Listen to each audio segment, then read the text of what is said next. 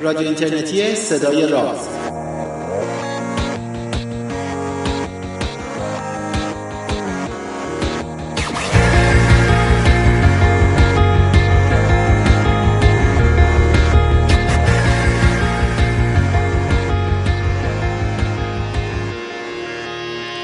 راز روزگارتون خوب و خوش فرخنده باشه. در اولین روز از ماه زیبای آبان 1397 من پژمان نوروزی از شهر تهران. برنامه 57 از مجموع برنامه های رادیو اینترنتی صدای راز رو براتون مهیا کردم. این برنامه موضوعش به خصوص برای کسایی که به نجوم و فضا علاقه مند هستن می‌تونه خاص و ویژه باشه. اون هم موضوعی نیست به جز سفر به پیکولومبو شروع شده و راجع به همین قضیه صحبت می‌کنیم. به سمت سیاره اوتارت همین جمعه گذشته یعنی جمعه گذشته 27 مهر ماه پروا در حقیقت بپی کلمبو سفرش رو آغاز کرده و این برنامه رو به اون اختصاص دادیم. توی این برنامه تنها نیستم در بخشی از برنامه علیرضا وفا هم برای شما در حقیقت سوالی که من داشتم رو پاسخ میده که امیدوارم این سوال برای شما هم پاسخش ارزشمند و آموزنده باشه. امیدوار هستم که ازش لذت ببرید از این برنامه و اگر این بود مثل برنامه قبل ازتون خواهش می‌کنم که به دوستانتون هم معرفیش کنید یا بازنشرش کنید. این برنامه رو مثل تمام برنامه های پروژه راز می‌تونید از طریق وبسایتش با آدرس projectraz.com یا از روی کانال تلگرامیش با شناسه ادساین پروژه راز می‌تونید دریافت کنید و بازنشرش کنید. همچنین مثل بسیاری از برنامه های گذشته با حمایت سینا پرس خبرگزاری علم و فرهنگ این برنامه داره بازنشر میشه.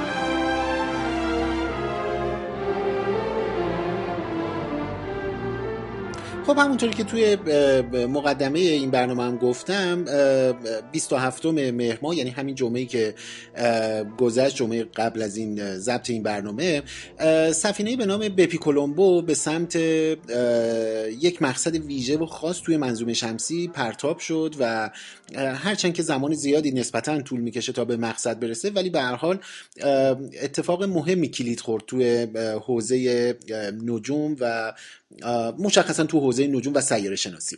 مقصد مقصد مهمی هستش. سیاره اوتارت که یکی از سیارات سنگی منظومه شمسی هستش یکی از اون چهار تا سیاره سنگیه و الان که در حقیقت منظومه شمسی 8 تایی شده این سیاره سیاره کوچیکه منظومه شمسی حساب میشه. سیاره اوتارد یا تیر یا مرکوری که به اشتباه توی فارسی خیلی بهش میگن اتارود. لفظ اتارود براش اشتباه هستش و نام درستش اوتارد هستش. این سیاره سیاره خیلی عجیب و غریبی هستش. اول از همین که وقتی به خورشید نزدیک هستش انتظار ما اینه که سیاره بسیار بسیار داغی باشه. تقریبا همین گونه هستش. تقریبا اون سمتی از اوتارت که رو به خورشید قرار می‌گیره دمای بسیار بسیار بالایی داره و یه چیزی هولوش یعنی بیش از 400 درجه دما داره. هرچند که البته دماش به دمای میانگین سیاره زهره نمی‌رسه که البته سیاره زهره به خاطر اثر گلخانه جو دیوکسید کربنی قوی که داره دماش بالاتر رفته. ولی به هر حال اون سمتی از اوتارت که سیاره که رو به خورشید قرار می‌گیره دمای بالای 400 درجه 450 60 درجه داره. اما نکته جالبش این هستش که اون سمتی از سیاره اوتارت که پشت به خورشید هستش و نور خورشید بهش نمی‌خوره به شدت دمای پایینی داره و چیزی قریب به 180 درجه منفی یعنی منفی 180 درجه دما می‌گیره. دلیل اینی که اینقدر اختلاف دما توی سطح سیاره اوتارت زیاد هستش تقریبا شبیه همون چیزی هستش که مثل ماهه. مثلا روی ماه هم ما همینو داریم حالا شاید با شدت کمتر. مثبت و منفی 100 درجه سانتیگراد یا کلوین سانتیگراد در حقیقت ماه داره. دلیلش هم این هستش که این سیاره جو و بخار آب و رطوبت نداره. بنابراین ظرفیت گرمایی خاک هم چون خیلی کم هستش هر چقدر نور خورشید به سطح می‌خوره دماشو می‌بره بالا و اون طرف که خیلی سریع هم دما رو می‌بره بالا و دما به بالای 400 درجه می‌رسه و سمت دیگر که نور خورشید بهش نمی‌خوره خب دما خیلی سریع میاد پایین و به نزدیکی های 200 درجه زیر صفر می‌رسه. حالا اما این تنها نکته عجیب و غریب این سیاره اوتارد نیستش. یک اتفاق جذاب دیگری هم داره که یک جور قفل مداری ازش. قبلا فکر می‌کردن که سیاره اوتارد کاملا توی قفل مداری گیر کرده. یعنی مثل ماه و زمین هستش. ماه و زمین می‌دونید که تقریبا فقط یک سوی ماه به زمین هستش. تقریبا که آره دیگه تقریبا یک سوی ماه به زمین هستش. دلیلش هم اینه که مدت زمان چرخیدن دور خودش با مدت زمان چرخیدن دور زمین یکسانه و نتیجهش اینه که ما از روی زمین فقط داریم یک سوی ماه رو می‌بینیم. قبلا فکر می‌کردن که اوتارت هم همین گونه هستش. اما یک دانشمند ایتالیایی یک در حقیقت ریاضیدان ایتالیایی به نام جوزپ بذارید نگاه کنم مطمئن بشم. آره رو کاغذ نوشتم. آره به نام جوزپ بپیکولومو در حقیقت اومد این رو توضیح داد که نه واقعا قفل مداری یک به یکی مثل ماه نداره و یک نسبت دو به سه این وسط وجود داره. دو به سه ای که خیلی هم جذاب هستش. یعنی تقریبا هر تقریبا هر دو شبانه روز این سیاره سه ساله این سیاره میشه و خب این خیلی خیلی اتفاق جذابی هستش. اصلا دلیل اینی که این نام این سفینه هم بپی کولومبو هستش به خاطر همین این در حقیقت کاری هستش که بپی کولومبو ریاضیدان ایتالیایی انجام داده. پس تو ذهنمون داشته باشیم که بپی کولومبو گفتش که یعنی این این این مسئله رو حل کرد یا مطرح کرد که نسبت دو به سه داره چرخیدن سیاره اتار دور خودش و دور خورشید. یعنی هر دو سالش سه شبانه روزش میشه. این نکته خیلی جذابی. البته که کولومبو فقط همین کارو نکرد. یک نظریه پردازی خیلی جذابی هم که راجع به اینی که چجوری ما می‌تونیم از گرانش سیاره ها از نیروی جاذبه سیاره ها استفاده بکنیم برای اینکه یه سفینه رو به جای دیگری بفرستیم. و این همون کاری هستش که مثلا در همین سفینه بپی کولومبو انجام میشه یا در مثلا سفینه های دیگه مثل مارینر انجام شده مثل مارینر ده یا خیلی دیگه مثل ماجلان یا هر کدوم دیگه از این است سیاره اوتارد توی اساطیر و توی افسانه ها و اساطیر و اینها هم خیلی جذاب هستش نامش. این سیاره مثلا تو ادبیات فارسی به نام دبیر فلک شناخته میشه و قلم به دست سیارات منظومه شمسی در ادبیات فارسی حساب میشه. همینطور که البته این سیاره در یونان در متناظر یونانیش فکر می‌کنم هرمس هستش. یا ارزم به حضورتون که آره آره هرمس هستش که این در بهش میگیم یک سیاره گوریسپا چون خیلی به خورشید نزدیک خیلی سریع داره دور خورشید میچرخه.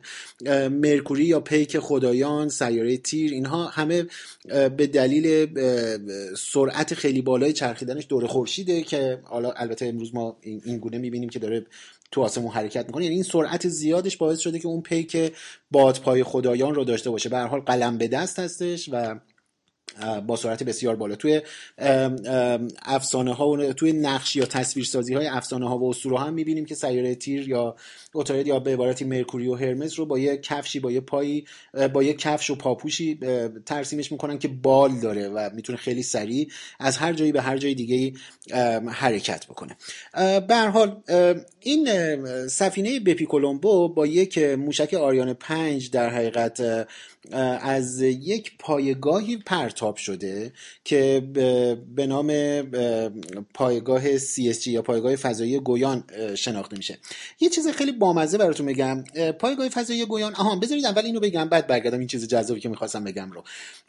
این سفینه بپی کولومبو در حقیقت یک سفینه دوگانه هستش یعنی دو تا سفینه هستش یه دوقلویی هستش که به یک در یک پرتابه قرار گرفته و به فضا فرستاده شده. یکی از اینها رو سازمان فضایی اروپا ESA درست کرده اسا درست کرده و تحت مدیریتش قرار گرفته که به نام MPO شناخته میشه. MPO یا در حقیقت مدارگرد اوتارت هستش و یکی دیگرش هم مغناطیس نگار اوتارت هستش که مال ژاکسا هستش یعنی مال سازمان فضایی ژاپن به نام میو ام آی او. خیلی برامون جالب باشه بدونید که این سفر یا این مأموریت علاوه بر MPO و MIO که MPO گفتم مال سازمان فضایی اروپا ESA هستش ESA و MIO که مال ژاکسا یا سازمان فضایی ژاپن هستش قرار بوده که یک سطح نشین داشته باشه. یعنی یک بخش دیگه ای داشته باشه. MSE MSE که این قرار بوده که روی سطح سیاره اوتارت فرود بیاد بنشینه و آزمایش و تصویربرداری و اینها انجام بده که البته این تکه سوم این بخش سوم سال 2003 ملقا شد. دلیلش هم چیزی نبود به جز هزینه. یعنی به خاطر اینکه هزینه هاش بالا می‌رفت مجبور شدن که این بخش MSE رو بیخیالش بشن و کنار بگذارن. هرچند که MSE اگر هم رو سطح اوتارت فرود میامد قرار نبودش که مثلا مثل مریخ پیماها خیلی زیاد کار بکنه و قرار بودش که کلا یه یک هفته بیشتر کار نکنه که به هر حال همون یک هفته هم به هر حال ملغا شدش. حالا برگردم سر اینی که گفتم یه چیز جالب می‌خوام بگم. این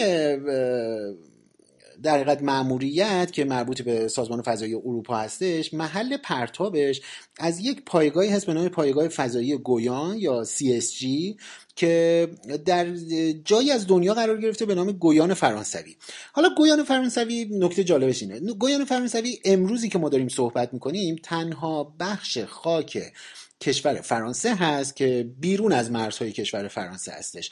اگر بخواید بدونید کجا هستش در ساحل شمالی آتلانتیک یعنی ساحل شمالی آتلانتیک قاره آمریکای جنوبی هستش. در حقیقت در کنار کشور گویان قرار گرفته. این کشور این منطقه یا گویان فرانسوی هم مرز با برزیل و سورینام هستش و ارزم به حضورتون که چیزی نزدیک به 85 هزار کیلومتر مربع مساحت داره و با این مساحت تقریبا میشه گفتش که دومین استان بزرگ کشور فرانسه هستش و البته که گفتم خارج از خاک اصلی این کشور قرار گرفته. از سال 81 به بعد این تنها جایی هستش که فرانسویه و بیرون از فرانسه هستش. حالا اینم همینطوری. حالا این پایگاه فضایی گویان پایگاه خیلی کارآمد و مهمی هستش. بسیاری از پروژه های مهم اروپایی ها از این پایگاه انجام شده. تقریبا از سال 1970 هم این پایگاه فعال بوده و اگر بخواید بدونید که چه پرتاب های مهمی یا معمولیت های مهمی پروژه هاشون از گویان فرانسوی شروع شده مثلا خوبه بدونید که تلسکوپ های فضایی هرشل و پلانک از اینجا به فضا فرستاده شده. ماهواره های گالیله با سایوز پرتاب شدن ولی از این پایگاه سایوز روسی از این پایگاه پرتاب شدن و جذابتر شاید برای همه نجومی های اینه که مثلا اون تلسکوپ فضایی جیمز وب هم سال 2020 2020 قراره که از همین پایگاه پرتاب بشه. اینی که چرا پایگاه فضایی گویان جای مناسبی برای پرتاب های فضایی هستش؟ دو تا دلیل می‌تونه داشته باشه دیگه. یکیش این هستش که روی خط استواست و یکی هم اینه که سمت شرقش یک در دریا قرار گرفته یعنی آب هستش و خشکی نیست و ساکنینی نداره. بنابراین خیلی کارآمد هستش. پرتاب که از سطح سیاره زمین به فضا میرن رو به شرق حرکت می‌کنه اون تکان زاویه زمین. جای مناسبی هستش. بگذارید من از علیرضا وفا از دوستان خوبم از کسایی که کار عکاسی نجومی بسیار بسیار زیبا و جذابی انجام میده و خیلی جدی به عکاسی نجومی نگاه می‌کنه. ولی جدای از همه اینا کارشناس و متخصص ارزم به حضورتون که فضا هستش و در علم هوا فضا تخصص داره.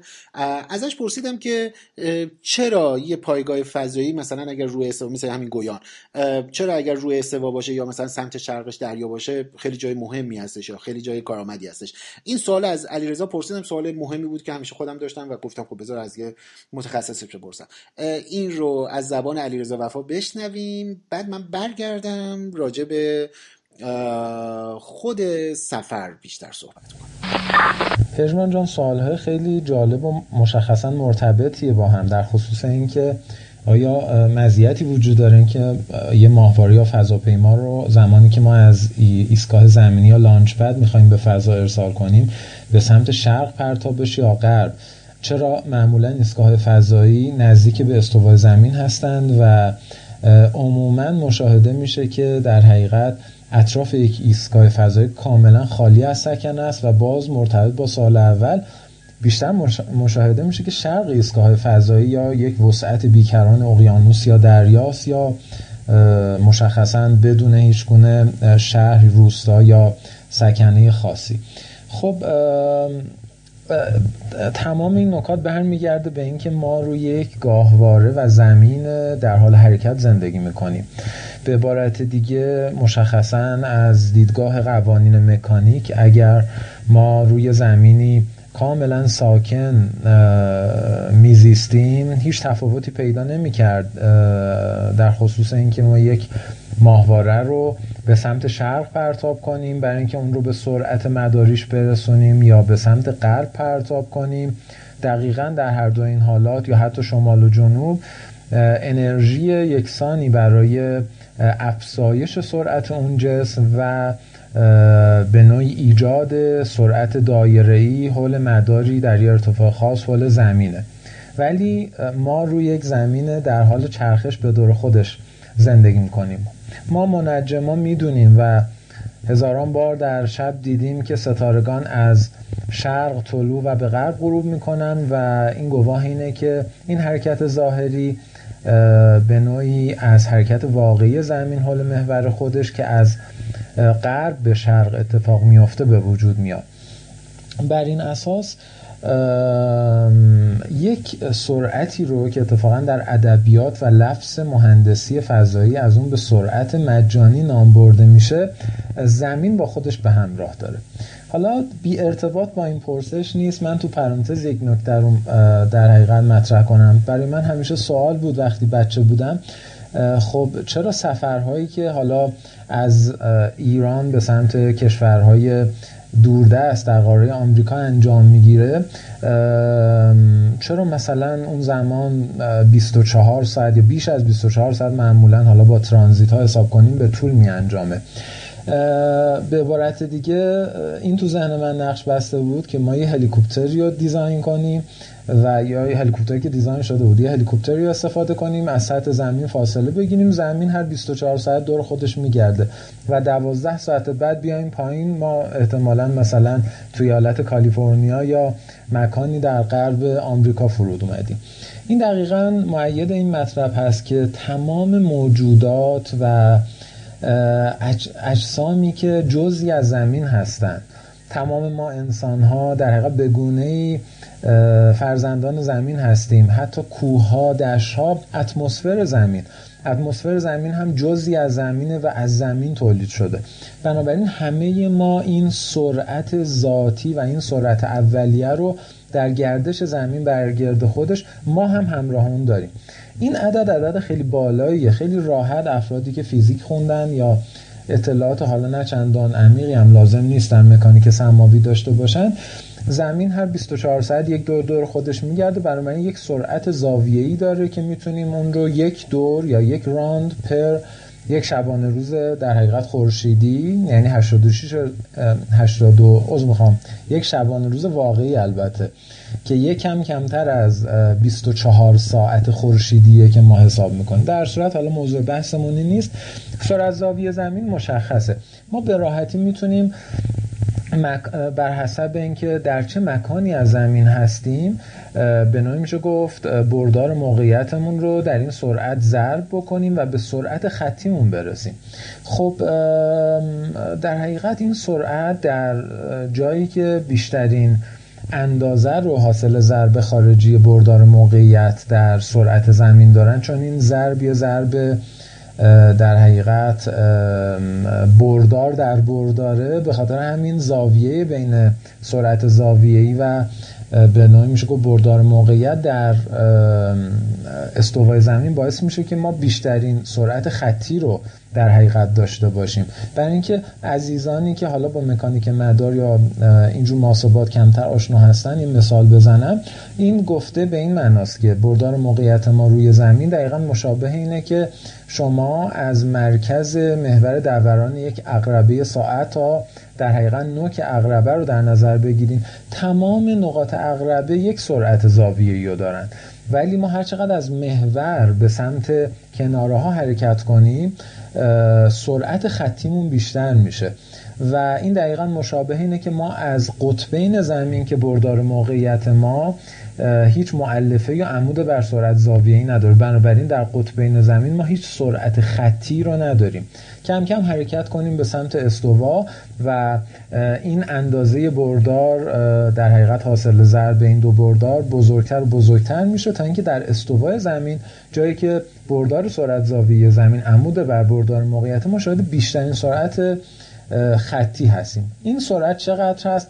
کم نیست بیش از سرعت صوت هول 460 متر بر ثانیه. یا اگر بخوایم تقریبی بگیم نیم کیلومتر بر ثانیه. عدد خیلی بالایی ما کمتر وسیله یا روی زمین داریم که در حقیقت با این سرعت حرکت کنه.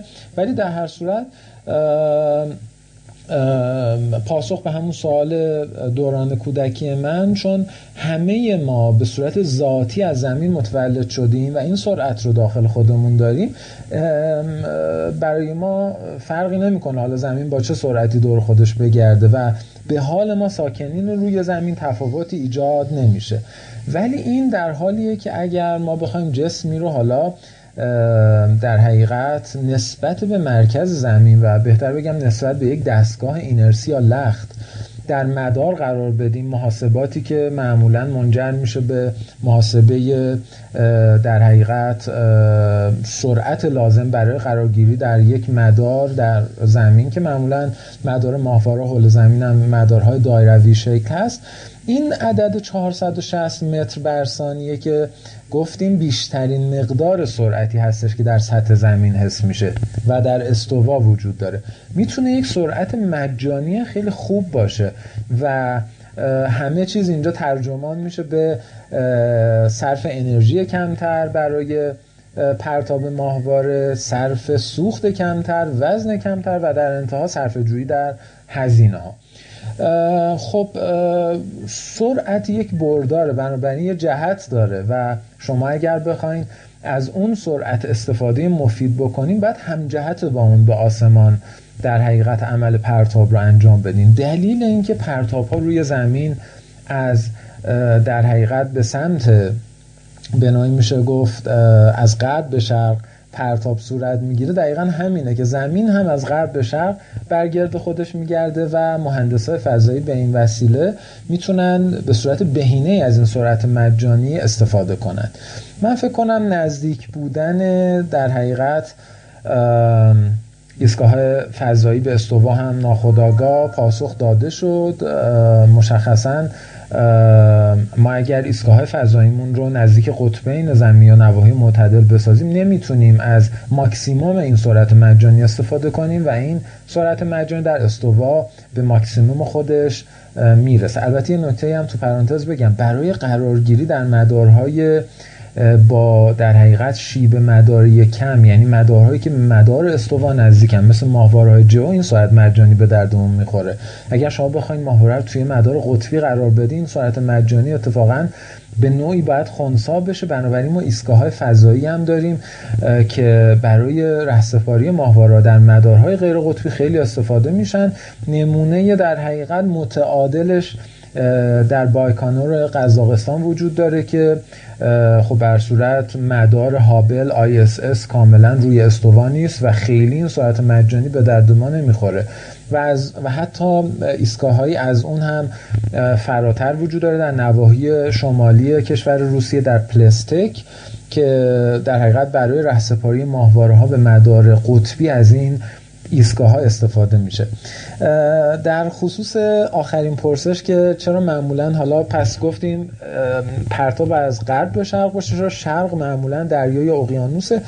مشخصا در خیلی از این فیلم ها و پرتاب هایی که مخصوصا الان خیلی دیده میشه تو پرتاب های آزمایشی کمپانی های مثل سپیس ایکس چون معمولا کمپانی های مثل ناسا که به دولت ها مربوط میشن پرواز آزمایششون انقدر bold نمی‌کنن.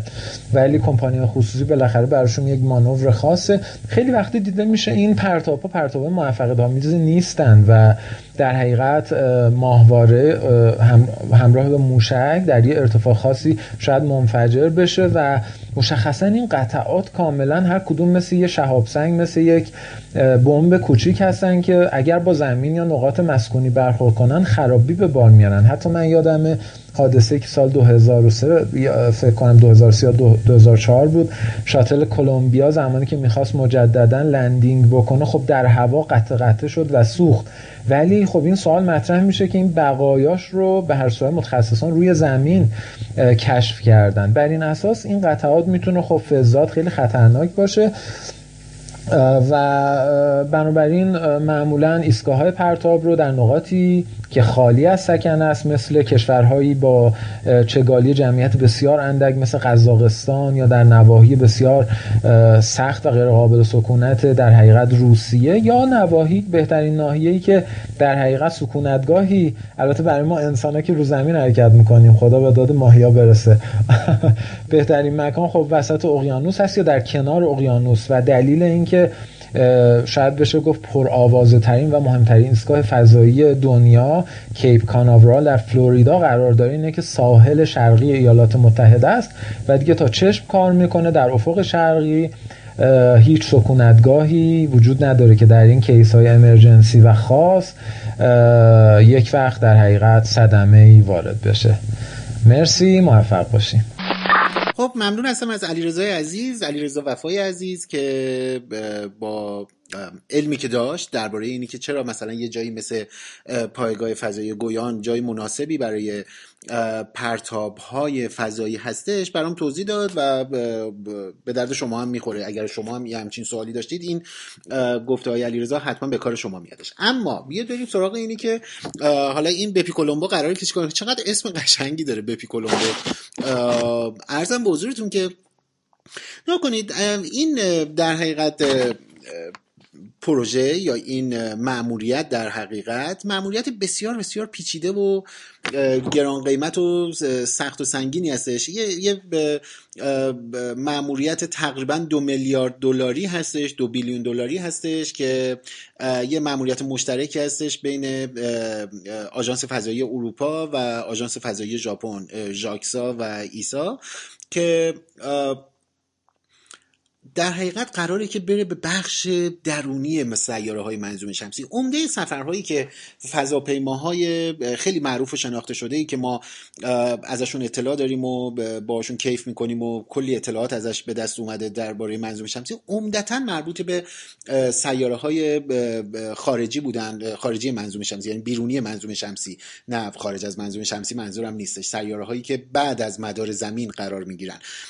شاید معروف یا خیلی پر هیجان ترین هاش و شناخته شده ترین هاش برای همه مردم سفرهایی که به سمت مریخ بوده مریخ گردها مریخ نوردها مریخ نشین ها از وایکینگ و اینها بگیرید تا Sojourner رو نمی‌دونم Pathfinder رو روح و فرصت و چیزایی از این دست. یا سفرهای فضایی بودن که به سمت مشتری و زحل رفتند مثل مثلا گالیله مثل نمی‌دونم کاسینی و هویگنس و اینها یا وویجرها وویجر یک و دو که دیگه عملا از منظومه شمسی بیرون هستن یا پایونیرها یا نمی‌دونم مارینر و و و, و نمونای دیگه از این اما چند تا سفر ما به سمت داخل منظومه شمسی داشتیم که اتارت کمترین مقدارش رو به نظر میادش که داره. حالا من الان عدد خیلی دقیقی در ذهنم ندارم که بخوام بگم که مثلا واقعا کمترین بوده یا نه ولی به خیلی کم هستش. یکی از معروف ترین ها و اولین ها مارینر ده هستش که سال 1974 74 میشه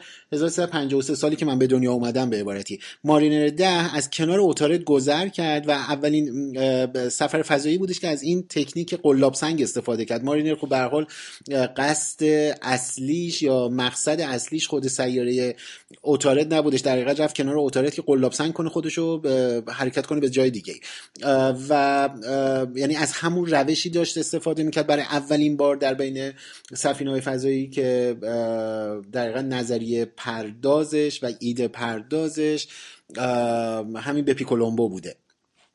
بعدا سال 2004 مسنجر حرکت کرد. مسنجر پروژه مسنجر آ اون مارینر هم براتون گفتم که آره دیگه یه فلای بای داشت از بالای سر اوتارت گذر کرد. از فاصله تقریبا 300 کیلومتری سطح سیاره اوتارت گذر کرد. بعد مسنجر سال 2004 پرتاب شد و سال 2011 به اوتارت رسید و حدود چهار سال کار کرد. یعنی تا سال 2015 کار کرد و اطلاعات بسیار بسیار ارزشمندی رو از سیاره اوتارت برای ما به ارمغان آورد و بخش زیادی از اطلاعات امروز نوروزی که ما از سطح سیاره اوتارد و یه مقداری خصوصیت های فیزیکی سیاره اوتارد می‌شناسیم مربوط به ماموریت میسنجر هستش.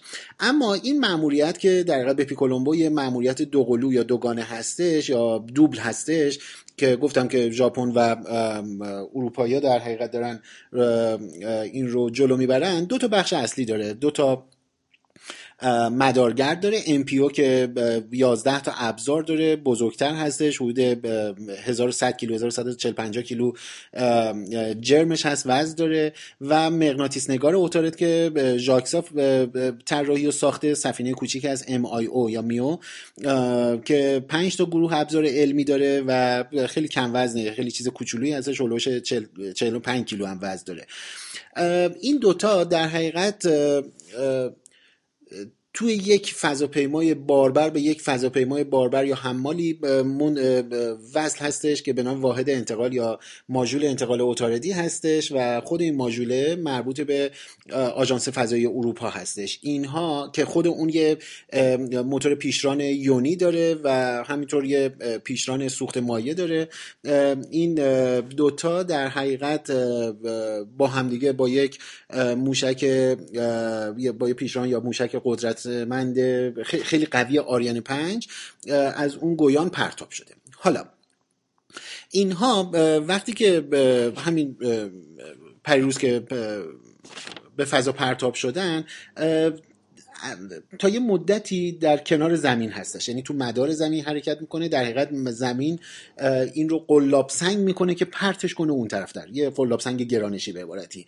این اتفاق اولین بار که این میاد تو مداری که داره حرکت می‌کنه از کنار زمین که گذر می‌کنه آوریل سال 2018 هستش. همین آوریل امسال. ارزم به حضورتون که بعد بعد حرکت می‌کنه از سیاره زمین جدا میشه قلاب سنگش می‌کنه سیاره زمین اینو میفرسته به سمت سیاره زهره.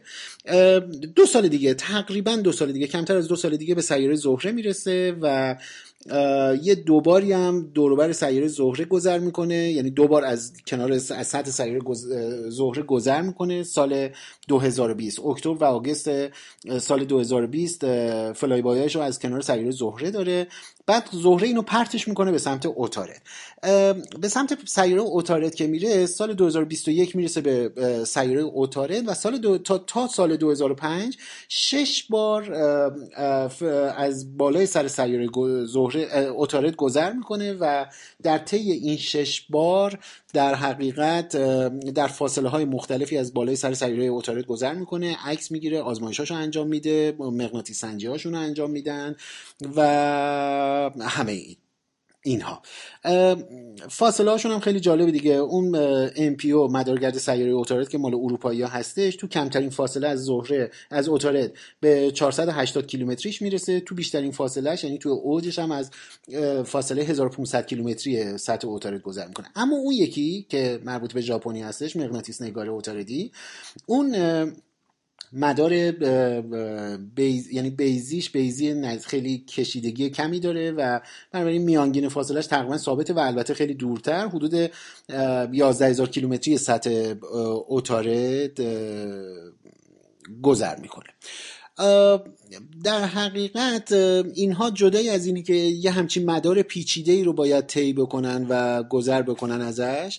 جدای از این خیلی کارهای سخت دیگه هم باید انجام بدن. و مهمترین کار سختی که باید انجام بدن زنده موندن اطراف اتارت هستش. چرا زنده موندن براش سخته؟ چون اولا که به خورشید خیلی نزدیک هستن و همین نزدیکی به خورشید باعث دمای بالای اینها میشه. تا جایی که الان تو ذهنم دارم به پیکولومبو باید بتونه دمای حدود 600 درجه ای حدود 600 درجه دما رو باید بتونه که در حقیقت دووم بیاره توش و خب این خیلی اتفاق مهمی هستش. از اون طرف یعنی نکته دیگری که جدای از این دما داره اینه که بادهای خورشیدی و ذرات پر انرژی خیلی زیاد داره در حقیقت به سمت اینا میاد. چون به خورشید خیلی نزدیکه و بادهای پر انرژی خورشیدی ذرات خورشیدی خیلی با چگالی بالا دارن به این دو تا سفینه می‌رسن و جلوی اونها هم باید بتونه دووم بیاره. همه این اتفاقها که رخ بده اون موقع سفینه یا این ماموریت در حقیقت به نتیجه مطلوب خودش رسیده. در حقیقت اون ژاکسا باتری خورشیدی رو حمله می‌کنه نداره ولی در اون MPO ولی باتری خورشیدی یک سویه‌ای داره که به رو به سمت خورشید قرار می‌گیره و قراره که نتیجه نهایی این معمولیت یا نتیجه نهایی این پروژه یکیش مطالعه در حقیقت شکلگیری و تکامل و تحول این سیاره اوتارت هستش. یعنی یکی از کارهایی که از نتایج این معمولیت باید به دست بیاد. ساختار داخلی و زمین شناختی سیاره اوتارت و ترکیباتش. اینا خیلی مهم هستن. اون مغناطیس نگار یا ژاکسا که دقیقا ژاکسا داره میفرسته اون مایو که ژاپنیا مغناطیس نگاری که ساختن خیلی نقش بازی می‌کنه برای اینکه بتونه تیف نگاری های مختلفی رو انجام بده. البته که ام هم تیف نگار جرمی و اینها داره بنابراین راجع به ترکیب و اینها باید بتونه دیتای خوبی به دست بیاره. به خصوص گودال های برخوردی رو بررسی زیادی می‌کنه به اون MPO کار دیگه ای که در این مجموعه این دوتا ماهواره باید بتونن انجام بدن این دوتا مدارگر باید انجام بدن اینه که بیان اگزوسفر اوتارد رو بررسی بکنن ترکیبش و ساختارش و اینها رو. ما میگیم که سیر اوتارد جو نداره ولی معنیش این نیستش که از سطح به بالا دیگه هیچ مطلقه. به هر حال یک مقداری همچنان گازها که عمدتا هم گازهای سنگینی هستن. گازهای اون ستون آخر جدول تناوبی مندلیف اونجا هستن یعنی اون گازهای نجیب و اینها. توی جو بسیار بسیار بسیار رقیقی که داره هست و این قراره که اگزوسفر سیاره اوتارد رو بررسی بکنن هر دوتای اینها. همینطور در حقیقت مگنتوسفر یا مغناطیس کره مغناط کره سیاره اوتارد رو باید بررسی بکنن و پژوهش هایی که راجع به این به دست میادش نتیجه هایی که از این به دست میاد خیلی خیلی ارزشمنده. راجع به دینامیک و ساختارش باید دیتای جدیدی برای ما بسازن. از طرف دیگه اینی که حالا اصلا این میدان مغناطیسی اوتارد چه مقدار هست و منشأش کجا هستش؟ نکنید سیاره اوتارد سیاره که به دلیل حالا جرم کمی که داشته خیلی سریع سرد شده. بنابراین هسته فلزیش هسته اولا خیلی بزرگه به نسبت خود حجم سیاره و مقدار زیادی از این سیاره از فلز هستش زیر سطح. ولی جامده. بنابراین اون دیناموی مغناطیسی که مثلا برای سیاره زمین وجود داره اون نداره. و این مهمه که حالا منشأ این میدان مغناطیسی اندکی که سیاره اوتارد داره به دست بیادش. و و و یه نکته خیلی بامزه هم که در حقیقت باید این هر دوی اینها به دست بیارن و از نتیجه دیتایی که به دست میارن پژوهش بشه باز راجع به تئوری یا دقیقا نظریه انیشتن هستش درباره نسبیت عام. که پارامترهای گاماش و بتاش و اینا رو باید بتونه اندازه گیری بکنیم ازش. یعنی بتونیم با دقت بالاتری پارامترهای گاما و بتای نظری نسبیت عام به دست بیادش اینها مهمترین هدف های این پروژه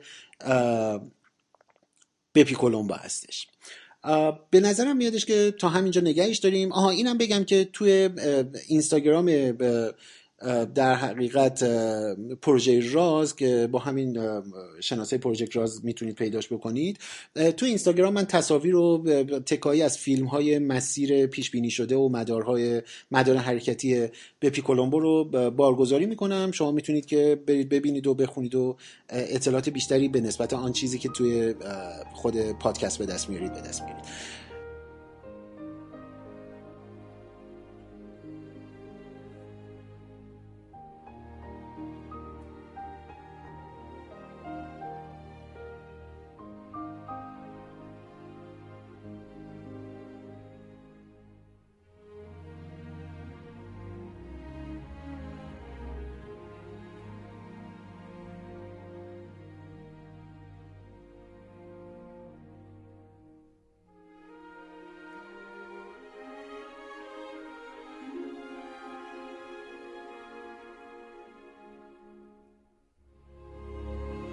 خب 57 امین برنامه از مجموع برنامه های رادیو اینترنتی صدای راز رو هم با همدیگه شنیدیم. امیدوارم ازش لذت برده باشید و ازش اطلاعات به درد بخوری رو کسب کرده باشید. اگر این گونه بود لطف کنید و به دوستانتون هم معرفیش کنید و هر جایی که فکر می‌کنید که مخاطب خودش رو داره بازنشرش کنید.